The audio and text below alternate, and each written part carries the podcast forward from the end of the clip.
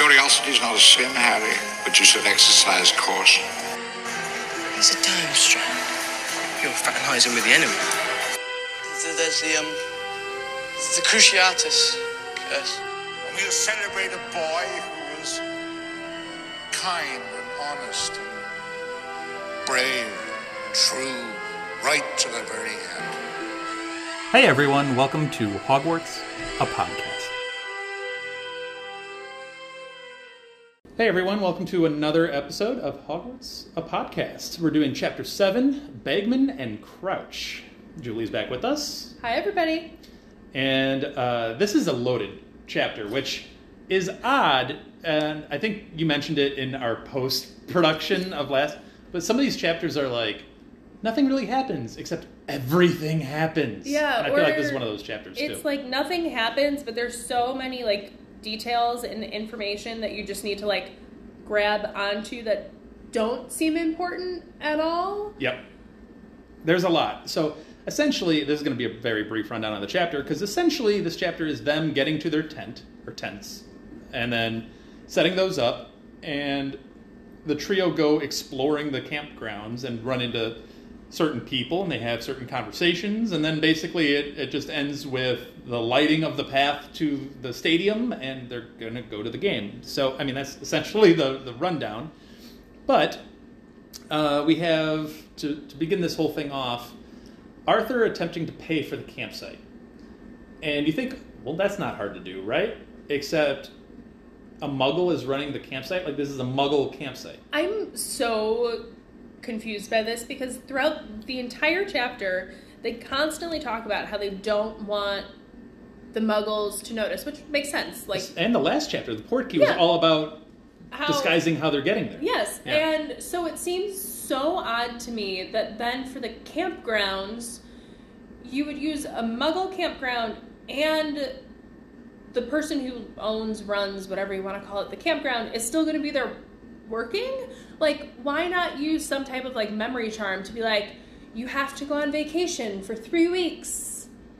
And Yeah. you just pay for the vacation because everyone's going to be bringing in the money anyway it seems so weird to me that like they just went you know what instead we're gonna have a wizard assigned to every muggle who is just gonna wipe their memory anytime they're a problem I feel so bad for these ministry officials that have to cover this massive campground that has thousands upon thousands of wizards descending upon it and have to like rule check everything. Why didn't Percy volunteer for this job? this is the perfect job for i'm Percy. sure he did and they were like oh yeah sorry who are you Yeah, right. but I mean, at the same time, you'd be like, if I'm a senior ministry official, I don't want to be doing that job. I want to enjoy it. So, Yeah. like, get the new guy to do this. True. Get the new guy to do this part. Um, but anyway, uh, yeah. So he pays for Muggle, um pays for the campsite with Muggle money. Um, Mr. Roberts, God bless Mr. Roberts. He Poor did man. such a good job, and he was on top of his game, clearly with it, because he's noticing that things are a little weird. People try to keep paying him with great big gold coins. Uh, so much so that he needs memory modification 10 times a day. Which again, like one, can we talk about the like cruelty there? Like I would have to think that after a certain number of memory charms, like your mind is like actually messed with Yes. beyond just That's the same thought I had. that period. And so like the level of like cruelty there when like you're out of the reign of Voldemort. Like I get it if it was back when like Voldemort was still at large and, you know, don't even look at a muggle in a nice way.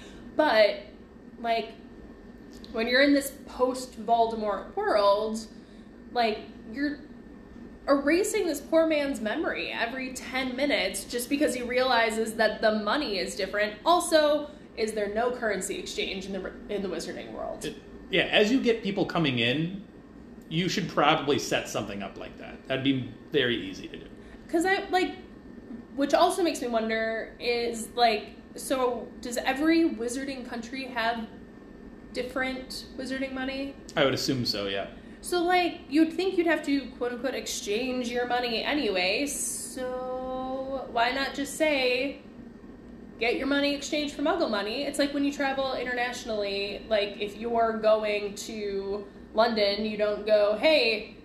Here's my American dollar. No, you go to a currency exchange. And honestly, practically, it'd be another way for them to make money on this thing because they can control the exchange rate and then get And get none of the top. witches and wizards care about anything having to do with muggles anyway, so they won't look up what the actual exchange rate is. Yep. It's uh, it's a scam waiting to happen. Clearly, we should run this we section of the ministry. should. We'd be rich. Uh, but no, I agree with you. Like, has someone done research on how many memory charms, or if memory charms alone can like permanently mess with your head?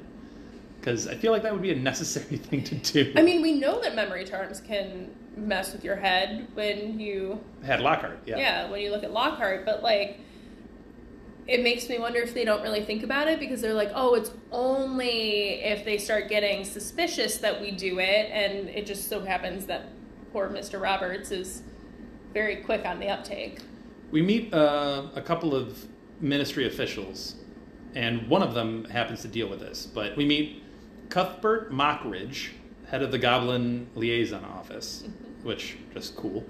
Gilbert Wimple is such a wizard name. Committee on Experimental Charms, Who has horns? who has horns. Uh, one can assume from an experimental charm. Um, you have Arnold Peasgood, who is such. This is such a cool job title, Obliviator. That is such a cool job title. I I understand that it's he's literally going to Mr. Roberts and modifying his memory, And like, 'cause obliviating obliviate his, memory. But if I had a little like name tag that said Dan Obliviator, I'd, I'd be rocking that everywhere. That'd be such make a one cool. for you. Thank you. I, that would be such a cool title to have. Completely out of context, but he's part of the member. Uh, he's a member for the Magical Reversal Squad, and then we get Bode and Croker. Uh, Croker is a weird name. Uh, that are unspeakables for the Department of Mysteries, which Arthur does not go into a lot of detail. Bum, bum, bum. Yep. But we will in the spoilers. But we will in the spoilers section. Yes, we will. Uh, but then, then there's Ludo Bagman, who's the head of magical uh, games and sport, and he is a certain kind of vibe. That's Because- way to put it. He's a vibe, uh, which they had talked about in previous chapters. You know, Percy's not exactly sold on him. Arthur is very non-committal, but seems to like him. He's the reason they got these tickets. Um, so Ludo is a little lax on security, as we've mentioned, the whole Muggle campground thing, and they're trying their darndest to restrict the magic being used on this campground, and they're failing spectacularly. Uh, yeah. It's really hard to do. Uh, everything from uh, kids riding, riding around their tents in little toy brooms to like full blown firework sparks. So it's hard. Um, but Ludo does not seem to help them in any way, shape, or form. And I think you had a note about his apparel. Yes. I think it is so it says so much about him as like a person that he came to the Quidditch World Cup in his old Quidditch robes when his team is not in the final of the Quidditch World Cup. So it's not like you were like, oh, it's my old team. I'm wearing it. Let's go. Like, you just clearly wanted to like relive your glory days, 100%. which I also makes me think that his role at the ministry was not one that he actively sought out. I think that with him being lax on security, him, you know, strutting around in his too tight Quidditch robes, I think to me it screams like he retired from Quidditch Mm-hmm. and needed money, and so he needed a job, but needed something that, you know, played to his strengths that were only Quidditch, I'm guessing. I think he truly loves his job. I don't know how serious he is. Like, I feel like his assistants Well, need to be like, That's what I'm saying is Yeah. I think that like he someone probably approached him with the job and he was Yeah. like, "Hold on. I get to run the World Cup?" yep, Sold. yep. And that he just like takes it for a joyride. It's clearly like the stunt like, you know, stunt casting, if you will. So, as you alluded to, he was uh, he was a beater actually for the England team and the Wimborne Wasps, which was his professional team. He was wearing the Wasp uniform, the black and the yellow stripes. Um, curious, at the World Cup, he went with his club team and not his national team. It might have something to do with what Charlie told us about England getting smoked in one of the previous rounds. Maybe he doesn't want to rep the red and white England robes, but who knows? So instead, you still rep a team that is not currently competing. That is correct. Uh, yeah, he, he's an interesting dude. And then you see a difference between uh, him and Percy's idol uh, to almost an unhealthy level, Oh, um, Mr. Crouch, who uh, is on the lookout for Ludo Bagman as Bagman has just basically sat in on the Weasley campsite and just been like, let's just chat and talk and hang out. Uh, not to mention, I'm running this whole thing, but you know, I'm just going to sit and chill and have a spot of tea. Sounds like most people who are running things. Yeah, that's probably true. Um, but Mr. Crouch comes in, and there's a lot to note about Mr. Crouch. Uh, two things. We just spoke about hiding things from Muggles, and uh, I think in the in the pre-prep here we talked about like just Muggle dressing, and how it's seemingly so difficult for adults in the wizarding world to figure this out. Well, Mr. Crouch is wearing like a really nice tailored suit that Harry points out could just, he could walk into a bank and be a teller there. He could just be a bank manager. Which Anywhere. is an odd outfit to wear when you're at a campground, but you know what? At least he's wearing an actual muggle outfit. Yes. So and the He did his research, unlike everyone else at this campground. so okay, so I'll let you inside to our conversations pre-recording when we were talking about like the kids seem to do a pretty decent job. So at what point do you suddenly forget how to dress like a muggle? like, I don't know. I feel like it just can't be that hard. Like, I'm just thinking if you were to walk into Target and go into the clothing section, like, it clearly says, you know, women's, children's, men's, and it's not like it's that hard to go, oh, bottom, top. Well, you see, you would think that, Julie. You would think that, but we literally have an exact example of someone walking into a department store and clearly buying women's clothes when he is, in fact, a man. And I believe they described it as a flowered nightdress. Yes.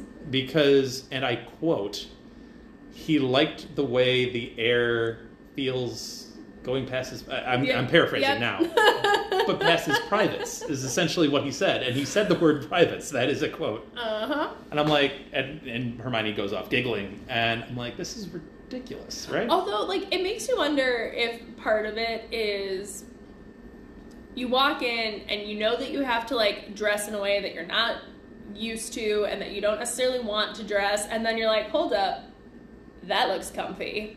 Sold. Get a kilt, I guess. I don't know. But there's another person wearing a kilt and a poncho combo, so I give up at some point. Although, at I least up. the, I guess, the thing that you can say for the nightgown and the kilt and poncho combo is those two outfits are probably also the closest to robes. Yeah, so some. I had a bunch of questions about wizard wear, but that's okay. Uh, the other cool thing about Mr. Crouch, before we get away from Mr. Crouch, it's noted that he speaks.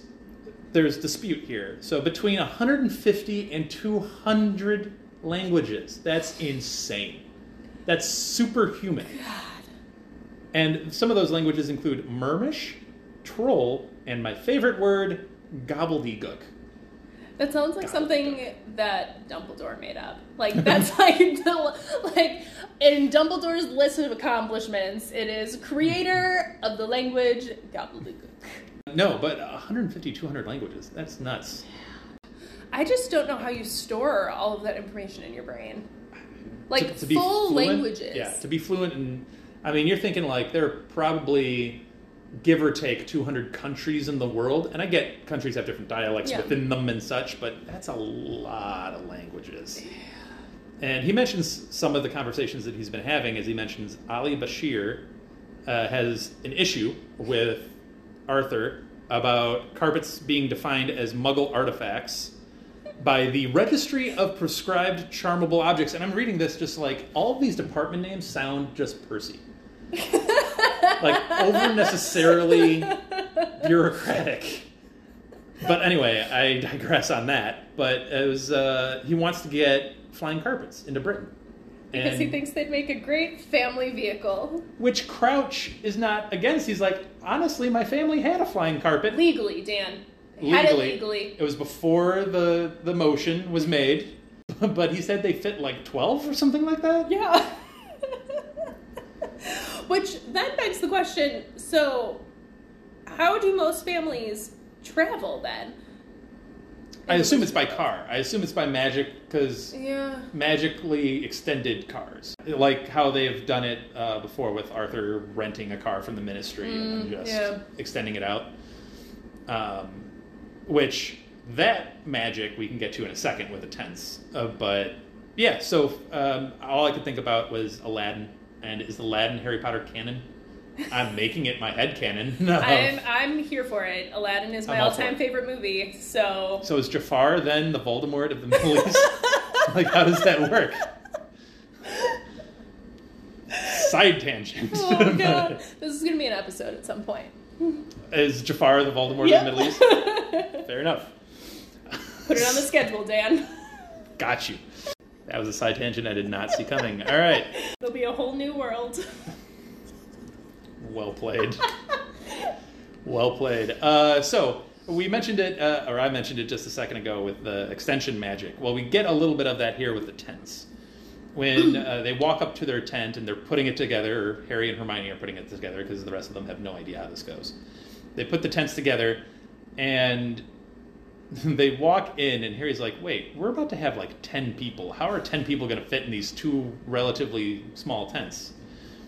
and he walks in and this thing is it's like a three bedroom flat i believe is how he described it and it's got a kitchen it's got a bathroom it's got the whole thing i would i i, I mentioned like hashtag glamping is what they're really doing Except I'm here for it. I don't camp, Dan. Camping is not my thing, but I am 100% on board for glamping. so this is an okay tent for you I mean, I think so. I mean, some of your the husband was like hey we're going camping this weekend we got a tent you're hoping this is the tent right? If this is the tent, I'm on board. Okay. If it's a normal tent, it's not happening. But I mean, the tents around here have like peacocks and fountains. one of them is like, three stories tall Yeah, I'm with that. turrets Yes, It has turrets, Julie. Are there like that is tent, my kind of camping. Are there tent wars that are happening in this campground? Yes, there is. They literally talk about how um, Arthur says, you know, when we all get together, we can't help but showing off. Oh my gosh. This is why, on a tent. again, it brings us back to like, why did they bother using a Muggle site and leaving the Muggles there? If they know that this always happens, it's not like this is the first World Cup. Mhm. Like, if they know that this always happens, why would they even try to stop it? Just put up some like magical protection spell around it so that Muggles don't see it, or they, you know, have to walk away yeah, suddenly walk when they away come near suddenly it. when yeah. they come near it, and then just let it go. Two Disney references in one. I'm on a roll today. Uh, so Mr. Weasley um notices that, or he notes that it was given to him from uh, by Perkins at the office, who doesn't do a whole lot of camping anymore. But he's very, very excited, bless him, about Muggle camping. Like he wants to do everything the legitimate way, Yes, you can't use magic to set up the tents, which Correct. like or make the fire, the yeah, campfire. or make the fire, or use the oven inside the tent. You can't use that because that's not what the Muggles do. So they send Harry and uh, Ron and Hermione to go get water uh, after they set up the girls' tent. So Ginny and Hermione have their own smaller tent. And they go on this winding tour of the campsite, which offers so much little detailed information. Everything from um, Harry having this, like, almost profound experience when he realizes like oh wait there's more wizards in the world than just england. There's more wizards in the world. There's more schools probably than that means. There's more um, uh, you know, Quidditch teams, schools, all of that. And he's noticing like some African wizards. He's noticing some American witches that have the Salem Witches Institute banner across their tents, uh, which is awesome. Uh, they're noticing a bunch of shamrock covered tents. Uh, the Bulgarian tents are just covered in Krum posters, who's their phenomenal seeker. They run into uh, Seamus, Dean, Ernie, and Cho, not all together. Uh, in their wanderings, they run into all of them. And uh, they also run into Oliver Wood, who immediately introduces his parents to Harry Potter, as you do. Which is adorable. It's adorable. And he notes that he's playing, or he's been picked up by Puddlemere United as part of their reserve team, which I think you had a note on that. Yeah, I so here's my question. We don't really get the full detail of how many wizarding schools there are. Yes. Um, I feel like in the earlier books, it's like, yeah, there's other schools. hmm I can maybe name one. And then, like, now obviously you're seeing that, like, you're getting more of an international view of the wizarding community. And, but what I want to know is how many wizarding schools are there and how hard is it to go pro? Because already, four books in, we've met a lot of people who played and just went pro. Yeah. And there's um, not a lot of people on each Quidditch team. So I- I imagine there are a lot of pro Quidditch teams across the world. Yeah. I'd assume. Just like soccer teams across this world, or football teams. I am so sorry to our listeners from Europe. I meant football, not soccer. I'm recording this in America. My bad. Uh, but anyway, so there are plenty of football teams around the world. We just hear a lot of like the Holyhead Harpies and whatever. So yeah, you hear a lot about the Britain teams and Puddlemere United being one. And he's not even part of the team; he's part of the reserve team. So it's not like like call ups if there's injuries. I'm assuming or something like that. He's still on the He's still on it. though. And you have Krum playing for Bulgaria, and he's mentioned to be roughly 18 here. Mm-hmm. So, I mean, and that's a young kid playing for a national team in the World Cup final. Yeah. So that's remarkable. Uh, to your point, though, I did see a graphic fairly recently, and I'll post the graphic to our Instagram and our Twitter so you can kind of see it. But it does list out some of the uh, her- the schools across the world.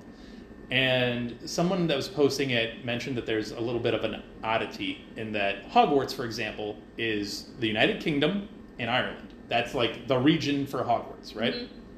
And then Durmstrang is actually a big part of Europe, like most of Europe, except for like Beauxbatons, which is like France, but it also gets parts of like Spain and Portugal. So there's like a mixture of people there, and then you get like there's a Russian school, there's a Japanese school. Obviously, we we know from the the movies Ilvermorny or however you pronounce that word from North America, mm-hmm. but that's North America. It's not just the United States; it's Canada too. And then it breaks down. Africa gets like literally from like Egypt south is all like one school, which is a little weird because there's a massive population there. Well, like, and that's what I'm saying is like, you know, if there's only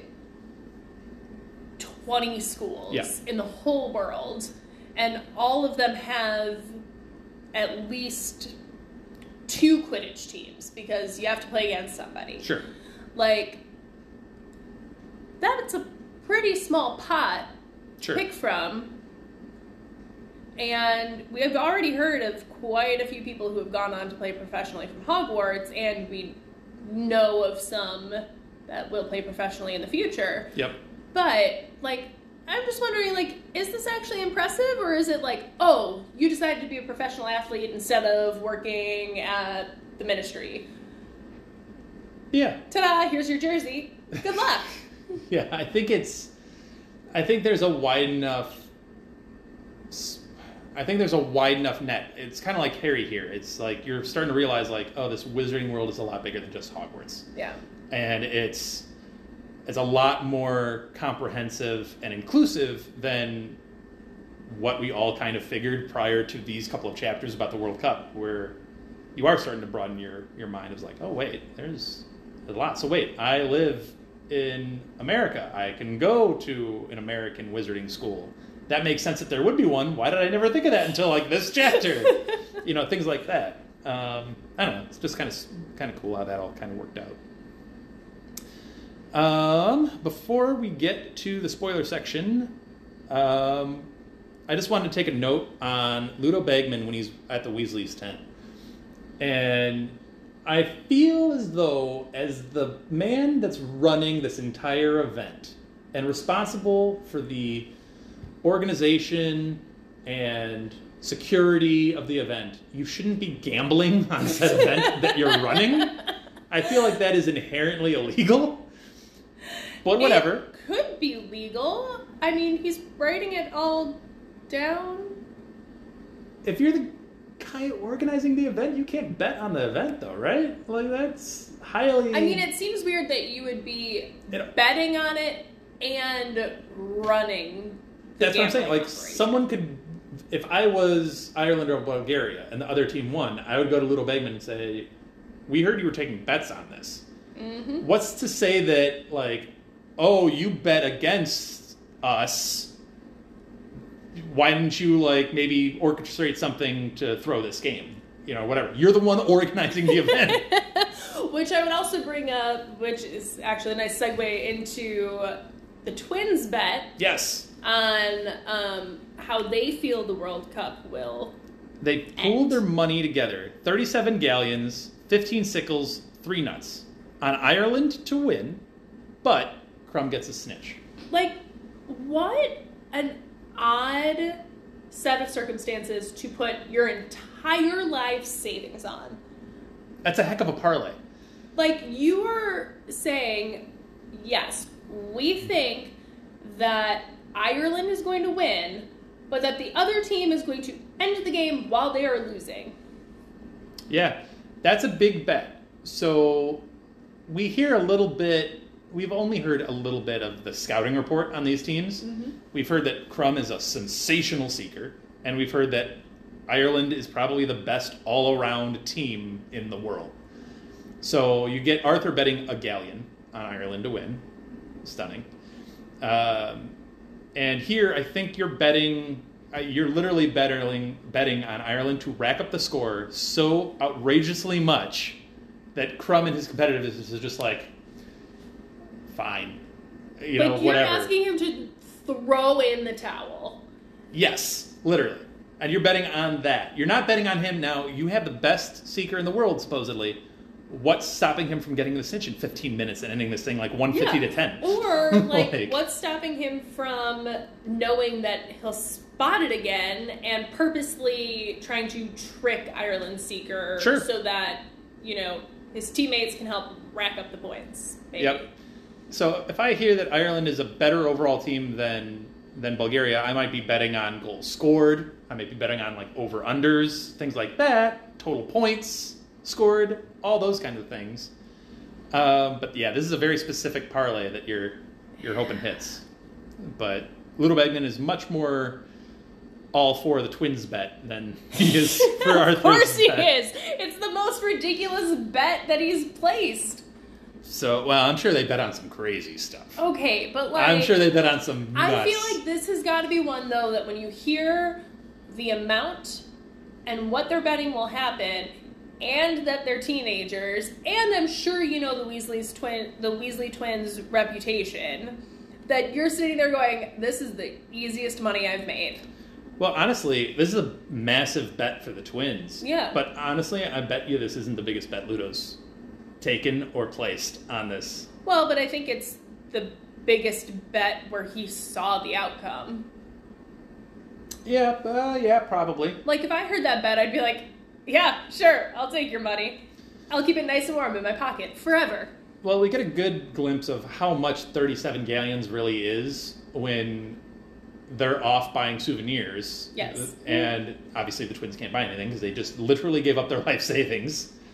And, you know, they're coming across all this cool stuff. I don't know how I would feel about a miniature like Viktor Krum in my hand skulking around. I mean, it's got to be kind of like an action figure, except it moves. moves. Which would be cool, and I want all of the MCU Marvel ones.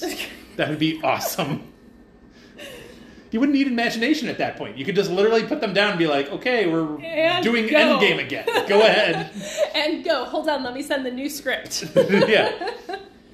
Oh wow, that and now that's all I can think about. Anyway, um, yeah. So you have the Viktor Krum. Ron buys a little Viktor Krum figurine, who is disgusted by all of the other Irish stuff that Ron has already purchased, and Harry comes across Omnioculars, which offers not only the binocular feature where you can actually look in on play from far away, but it also offers slow motion, replay, and play by play commentary.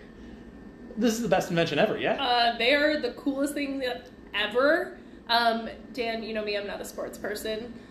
And okay, you take these to uh, would- Book of Mormon play, or like. That's what I'm saying though, is that like Take it to I'm Wicked not, this weekend. I am not a sports person at all, but thousand percent would buy a pair. Yeah, this- Whether it's to like take it to like a Broadway show or a movie or you know what, just people watching. I feel like these would be great for people watching. some guy trips on a banana peel, you just replay that, replay it. Uh, it's a great invention. I would gladly play 10 galleons for it. It was 10 galleons. Harry buys one for the three of them. Uh, Each. Yeah, each. So Hermione and Ron gets one. Ron's very ashamed about it. He's like, I, I don't feel comfortable with that big of a gift. And he's like, well, it's the next 10 Christmases. You won't get anything from me. Which is probably def- definitely going to be a lie. I'm sure there's There's still gonna be something. There's gonna be something. I feel like every time you tell someone like, "Oh yeah, no, that's your Christmas present. It's your birthday present." Like you still buy them something. something. Yeah. Um, but I feel like this also begs the question of how much money is Harry carrying around with him on a daily basis? Like he has thirty galleons just ready to go. It's not like there's a wizarding credit card or debit card that he can just swipe. Like he has to go to Green Gringotts, get the money, and just carry it. I feel like there should be like a Disney band where you just go up and you just like you just tap it. just tap it. Drains your Green But, Gots like, account. I, I'm just wondering, like, how much is he carrying in his pockets that he was able to just go like, "Yep, here's thirty galleons," and still have money for whatever else Food, drinks, other yeah. souvenirs. Yeah. Uh, there's that, and then you get this description. I think Ludo Bagman says the description where galleons the size of like hubcaps. So that was Mr. Roberts when he was talking Oh, that's right. about Yeah, um, yeah, yeah. the weird currency. He just he likened them to the size of hubcaps, which I'm sure coming from a Muggle is a over exaggeration. Probably a little bit of an over exaggeration. But I mean, if you're thinking even them as I don't know, like the Like there's silver dollar coins in the Yeah. U.S., like that's still heavy when you are thinking like thirty of them yes, yeah. That's I've and bulky. I mean, I mean, I know you, you get do, the like, extendable charms and Yeah, such like that, but still, it's ridiculous. It's a little. Does no one get mugged in the wizarding world? Apparently not. like, man, if people are carrying that much around in their pockets, That's a whole scenario because you gotta be like, gotta be really sure of yourself to be a thief in the magical world because everybody would have a wand. It's like every uh, I don't know. Uh, it'd be an interesting kind of thing. No, another thing to add to the schedule: pickpockets in the wizarding world.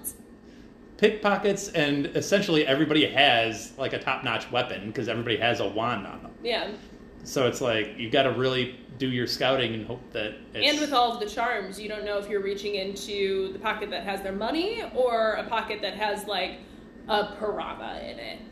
And next time we'll have Julian for Wizard Security Systems. That's a whole topic we can set aside. Uh, but we've gone really long on the non spoiler section, so we'll stop it here and we'll be right back with spoilers. Kill the stag! Hey everyone, welcome to the spoiler section of Chapter 7.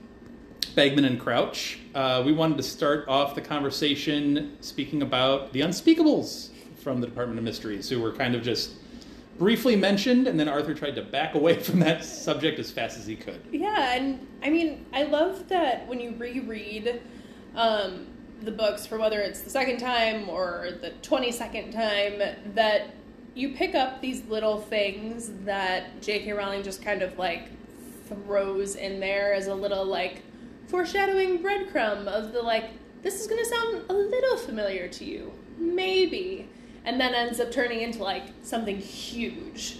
Yeah. The thing that I thought about most was there are some of these mentions of ministry officials we get that are like clearly they have a job to do. Like the Obliviator has a job to do on poor Mr. Roberts, like repeatedly. Um, but do the Unspeakables have a job here, or are they just a ministry official that got tickets to this thing?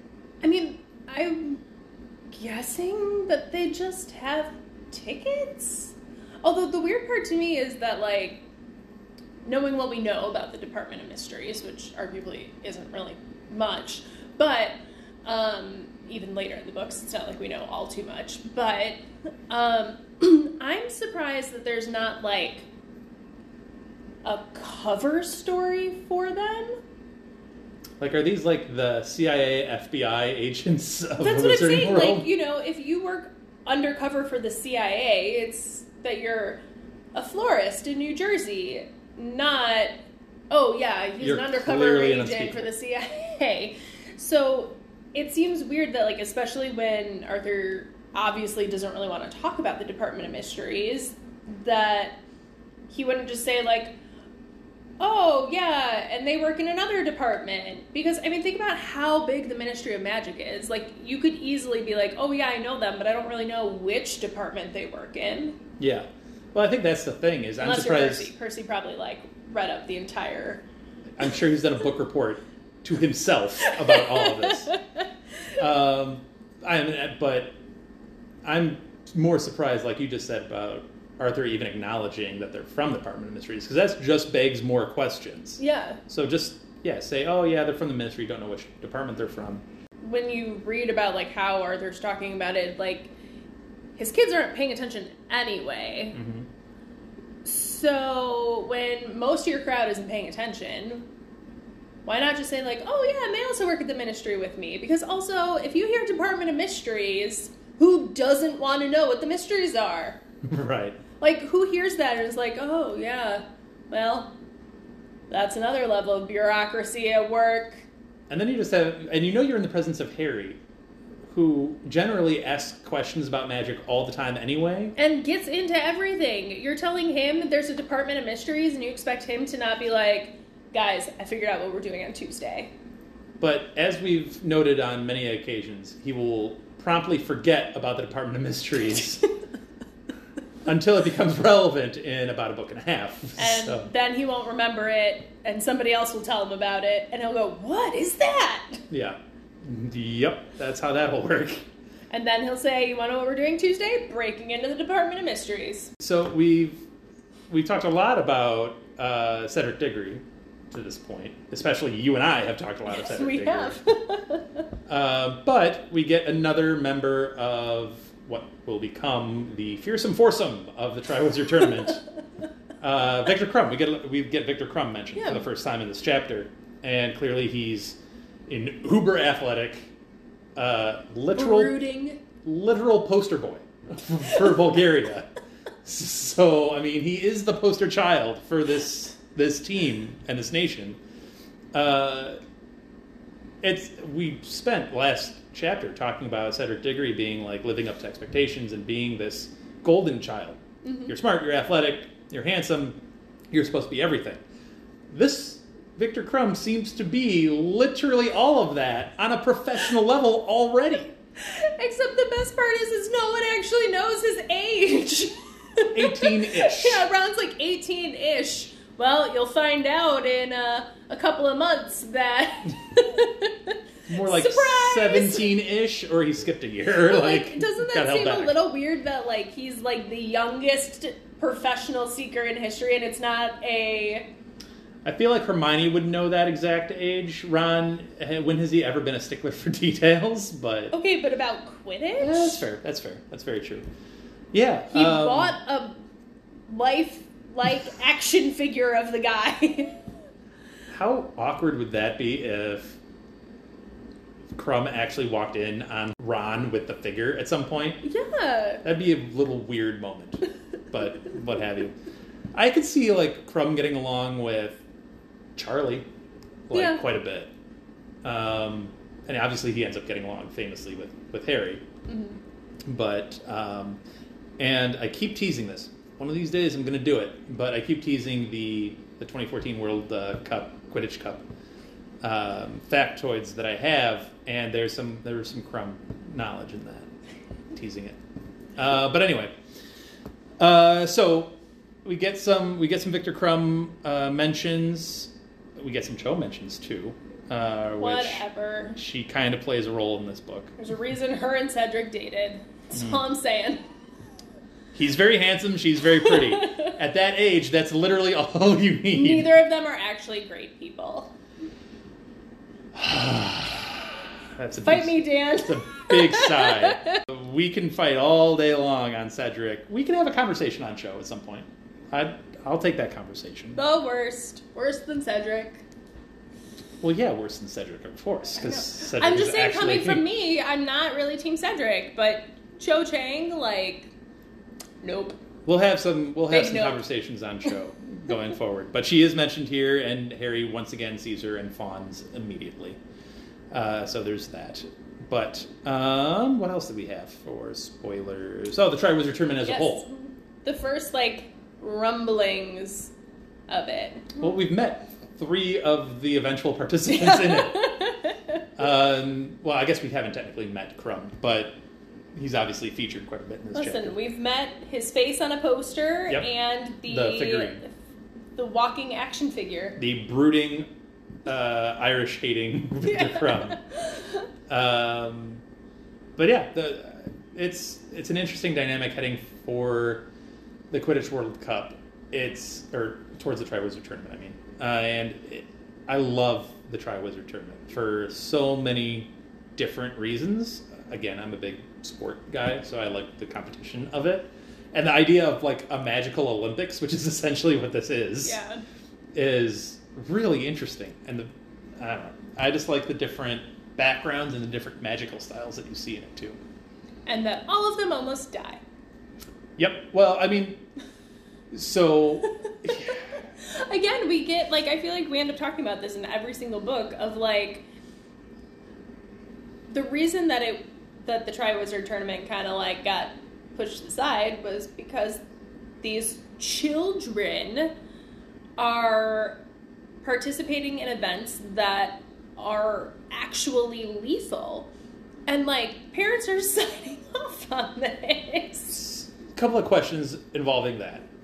One, is there an adult version of the Triwizard like I. I wouldn't think so because they said that the whole point was to have unity between the schools and to have almost like a friendly rivalry. So like, so you don't think there's like an adult Wizard Olympics? Oh, I'm sure there's an adult Wizard Olympics. I just don't think it's the same as the Triwizard. Called the tournament. Triwizard Tournament. right? Yeah, no.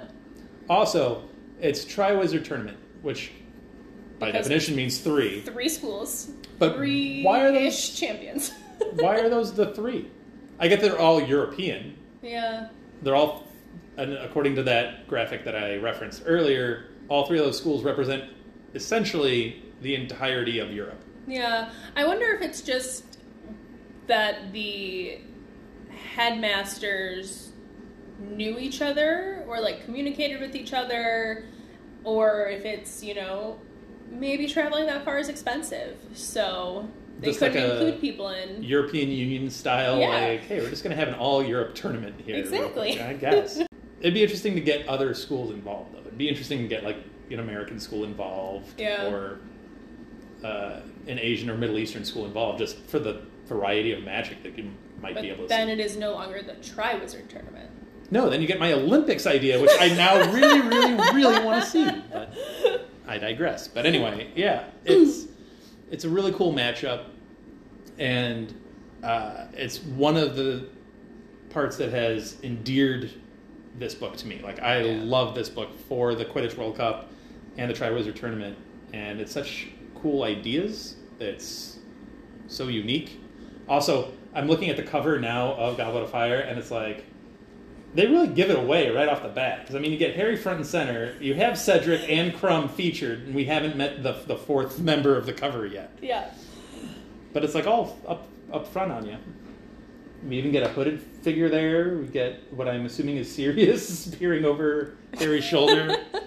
It's an interesting cover because you know, as, as we get these covers when we first got the books, you try to figure out the plot.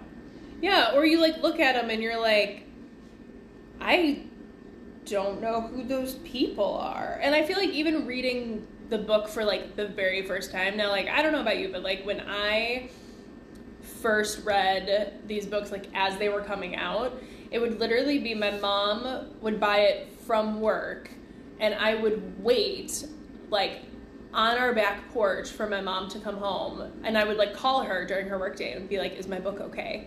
And when she would come home, I would literally like run to the car, grab the book, and essentially like lock myself in my bedroom until I was done with the book. Like, you know, maybe like two hours of sleep tops. So there was no part of me that was like reading the book and then was like, that's who's on the cover. I feel like now going back, I'm like, oh yeah, duh. Obviously, that's who who's on the cover. But Honestly, like, I I, don't think you. I even like thought about it. I it. never thought about it until literally doing this. Yeah. And then I looked at it and I'm like, wow, they really just put that kind of front and center who the four main protagonists are in Yeah, because I feel like when we first got the books, like when they were actually like released, it was a you didn't even like think about the cover really. You were so obsessed with like reading the book, finding out what happened, and then you were like, "Oh, look, Harry Potter is in like a coppery orange this time. That's nice." You know what even blows my mind looking at the cover of, of this book is you get Harry obviously featured prominently, but the one that impacts the story going forward the most after this book is like tucked away in the corner, Yep. and we don't we haven't even met her yet in Florida. Yep. like she comes back around later. Like obviously Cedric has his you know unfortunate uh, unfortunate ending to this book, and I guess Krum does come back later, but not as a a, a prominent Yeah, character. Just, kind there. of there, He's so that we all know that he's still there. Yeah, essentially. But no, I just noticed that as I was looking at the cover again. Oh, he's holding the egg too. I just noticed that for the first time too. I just noticed that. Did Oh you also gosh. notice that they're in the maze? That? I that oh, I had okay. noticed. Just just making sure. That I, but I never noticed that the egg. I just thought that was a random space. I don't know. Well, there you go. There you have it. But I think Um, it's learning so stuff to- interesting that like they start bringing up that the Goblet of Fire is coming back. They don't actually talk about it, but it seems like the entire ministry knows that it's coming back. It's I a- mean, yeah. Percy knows. Percy's like the underling of the ministry right now. Well, just like the Quidditch World Cup, there's a lot of prep that has to go into Mm-hmm. that. I imagine. Do you think Dumbledore has to like get parent permissions to have this thing? I'm sure that we've talked about parents and students at Hogwarts If before. you need a permission slip to go to Hogsmeade, how do you not need a permission slip to participate in this deadly tournament? okay, you're not leaving campus when you participate. Well, also they they make certain that it's also you have to be 17. You have to be technically an adult, right? Yeah. To participate. So that's my guess is that you don't need the permission slip because you're, You're volunteering as an technically adult an adult, so you can make the choice on your own. yeah. But like, can we take a brief moment to talk about how awful it must be to be a parent in the wizarding world? like you're sending your kid to like Hogwarts where every year like somebody dies or somebody almost dies.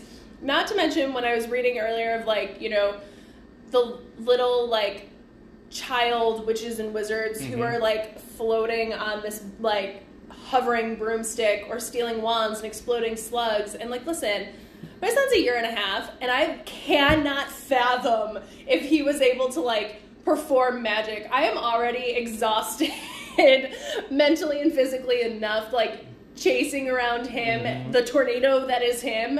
I can't imagine if you also were like here's a hovering broomstick. Oh and instead of stealing your mom's phone out of her pocket that like you don't actually do anything with you're taking a wand that can literally blow things up i feel like i'd spend 90% of my day undoing things that he didn't know he was doing. It's one thing if you yourself are a witch and familiar with what might happen. if you were a muggle, oh you think you were going absolutely insane.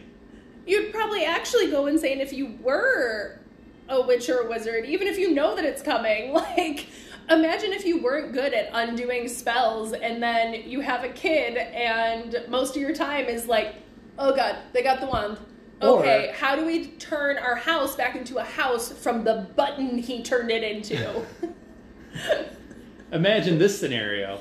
You are married, you're having your first kid, and kid starts to be magical and that's when your spouse drops on you like, "Oh, by the way, this." You're still cool at being a stay at home parent, right? well, now you're, you know, it's easier for your son or daughter to do chores because they can just magically do it instead, they right? can't magically do it, though, it's illegal. Uh, because there wouldn't be a wizard in the household that they could, like, blame if, it on. if you're muggle born, yes. If you have split, if Yeah. you're split, you can maybe get away with it. but yeah. Yeah. I, I, I also am unsure of how exactly those rules work. Like, if Muggle grandma comes over, do you still have to hide it from grandma that you're a witch or a wizard? How does that work? I wouldn't think so because like Hermione's parents know that she's a witch until she Do her removes it. grandparents know that though? Because like her parents have to know. Yeah, but like I feel like to some extent they have to have something that like covers the bases because otherwise like how do you randomly say like hey my kid's been in school but now we decided to send him to boarding school Right. that we can't visit ever and no she can't tell you about the book reports she's doing or what's happening in school It is messed up. Or imagine finding out that like your kid gets picked as like the champion for their school in the tw- in the Triwizard tournament, and they're like, oh yeah, now they're gonna go up against a dragon. Can you imagine that trying to explain that to family and friends? Yeah, my uh, son actually uh, died at school this year. Um, sporting accident? like I don't know. A sporting accident that involved fire. That'd be a that'd be a tough sell. But yeah, I, I just wonder if Dumbledore has to get like some sort of extra permit. I'm sure Madame Pomfrey was like, "Can we not do this?" yeah, if there was anyone in that school who was like, nope, absolutely not. Imagine Trelawney spitting out the like. Oh, you thought it was weird having a first year or third year die last year. Well, now. Lonnie's like, let's pour some tea, everybody. Yeah. This is my time. My time to shine. Uh, well, on that note, do you have anything else for the spoiler section? I think that's it. I think that's it. So, with that, we'll leave it here. Uh, let us know your thoughts on everything we've talked about. Would you make a bet with Ludo Bagman? Who knows? Probably not. I'm not a betting person, Dan. I'm a sports betting person, but I would, again, feel weird about betting with the organizer of the event. I'd ask I who feel he, he bet, where he put his money, and I'd put my money where his money was. Fair enough. Let us know. Let us know what you guys think. We will see you on the next chapter when we actually get to the Quidditch World Cup. Woo! Amazing. Uh, we will see you then. Bye, everybody. Thank you for listening to Hogwarts, a podcast. If you like what you've heard, please click the subscribe button on your preferred podcasting app and follow us on Twitter and Instagram at Hogwarts a Pod.